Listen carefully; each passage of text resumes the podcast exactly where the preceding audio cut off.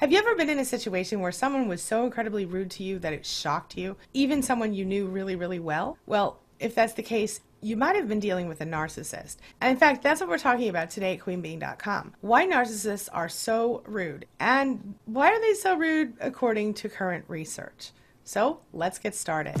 Closed captioning provided by Athena Moberg and CPTSDFoundation.org. My name is Angie Atkinson, and on this channel, I offer free daily video coaching to help you discover, understand, and overcome narcissistic abuse and toxic relationships. I like to call it toxic relationship rehab. So if that sounds good to you, hit that subscribe button and we'll get going.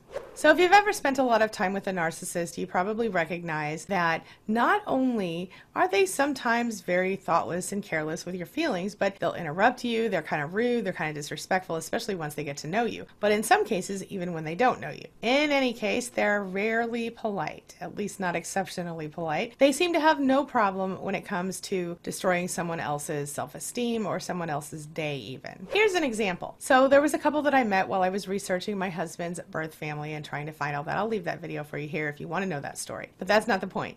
The point is I met this couple, Jack and Jill, we're going to call them. And during the time that I knew them, we were kind of helping each other out with the research. Well, at one point I was texting back and forth with Jack on Facebook and he says, you know, the weirdest thing happened. After I found Jill's birth family, I was so excited by this that I decided I was going to try to do some research on my family. He said, then I found this whole branch of the family I didn't even know existed. And I was so excited to find them. I called Jill at work and I told Jill what was going on and how excited I was. Well, to my surprise, Jill actually got upset with me for calling. Now, I could understand if she was busy, she could have just said, Well, I'm really busy right now, but I'm so happy for you. I'll call you back.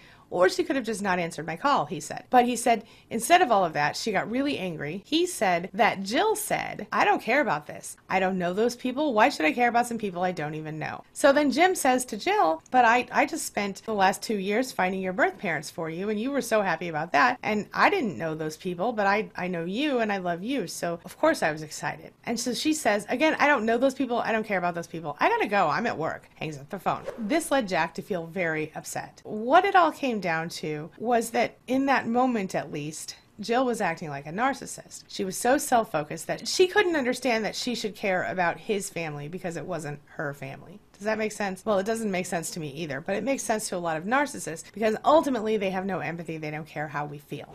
In any case, it's really hard for us when we see someone in our life who seems to just want to make everybody else's life harder. And a lot of us have dealt with that when we're talking about narcissists. Whether Jill's a narcissist or not is debatable, but in this case, she kind of acted like one. So let's talk about a new research study that came out. Well, this research study found that not only could narcissists, especially those who were especially low in empathy, not only could they be rude, but it explained why they were rude. The study was done at the University of Alabama by William Hart and some other colleagues, and it kind of took into account the dark triad qualities, which I've done a video on that, so take a look at it up here if I remember to put it there for you. Those who tested high on the dark triad scale, a lot of those people have traits that are kind of related to psychopathy. So those include lack of impulse control, inability to empathize with other people, erratic lifestyle, lack of remorse, and then, of course, Machiavellianism, which is, of course, the tendency to exploit other people, seek power, and basically do whatever they have to do to get what they want in the world, to get their way. So, the combination of narcissism and all of these qualities, according to researchers, basically lead to what they call a relatively malignant approach to self presentation. Regarding self presentation tactics, the researchers identified 12 of them and put them on what they called a subscale those that were assertive and those that were defensive. In the assertive bunch, we had ingratiation, which is where someone uses flattery or agreement in order to be liked. And then we had intimidation, which means provoking fear in other people in order to be more popular or gain influence. That's a lot of times like what a school bully will do almost. But adults also use this tactic, as we all know too well. Supplication, where you look weak in order to let other people help you on purpose purpose. So, supplication, you might see that with the Damsel in Distress Act, or entitlement, where you take credit for things that really aren't yours or where you assume that you get something that isn't really for you. Blasting, saying negative things about other people in order to feel and, and appear better by comparison. Or exemplification, which is trying to actually serve as a positive role model. Now, in defensive, we had excuse making, obviously deny responsibility, or justification, which is denying your own negative behavior and making excuses for it, kind of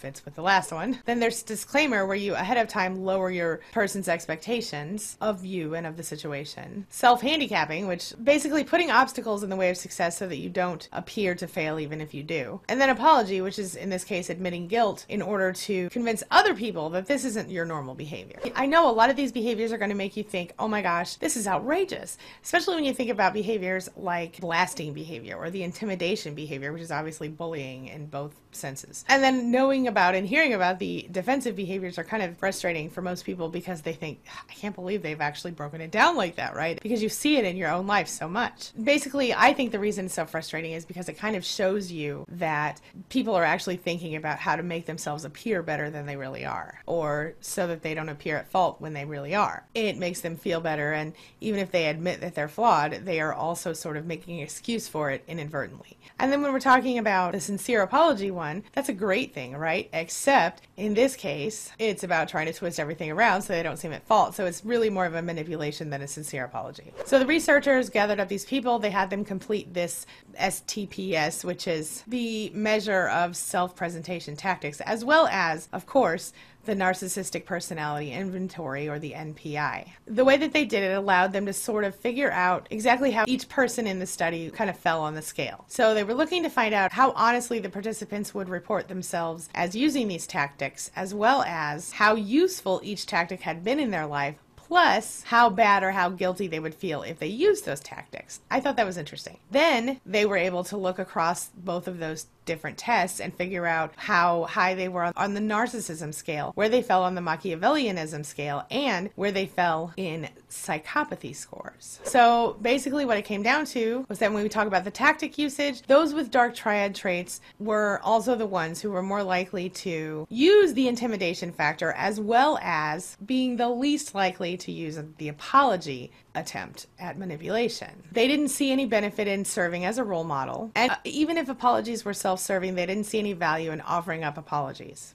But those with high scores would recriminate themselves if it helped them to get what they wanted. And they said they would use self handicapping and they believed it was highly effective. Those who had the dark triad qualities were most likely to be malignant, were most likely to be unapologetic for their behavior they would act as con artists, they would act as liars, and they didn't care if they would be found out because they believed they could make excuses and get out of the trouble without a problem. If someone is more malignant of a narcissist or a psychopath or a sociopath or any other cluster B personality disorder, they are also more likely to be directly rude and disrespectful. What do you think about that? Does that ring true for you too? This brings me to the question of the day. And the question of the day is Do you think that narcissists are rude because they lack empathy? Do you think they're more likely to be blatantly rude if, if they're higher on the dark triad scale? And do you think it's possible for them to change their behavior? Share your thoughts and your ideas and your comments and your experiences below, and let's talk about it. That's all I've got for you right now. As always, thank you so much for being a part of my day and a part of my life. And hey,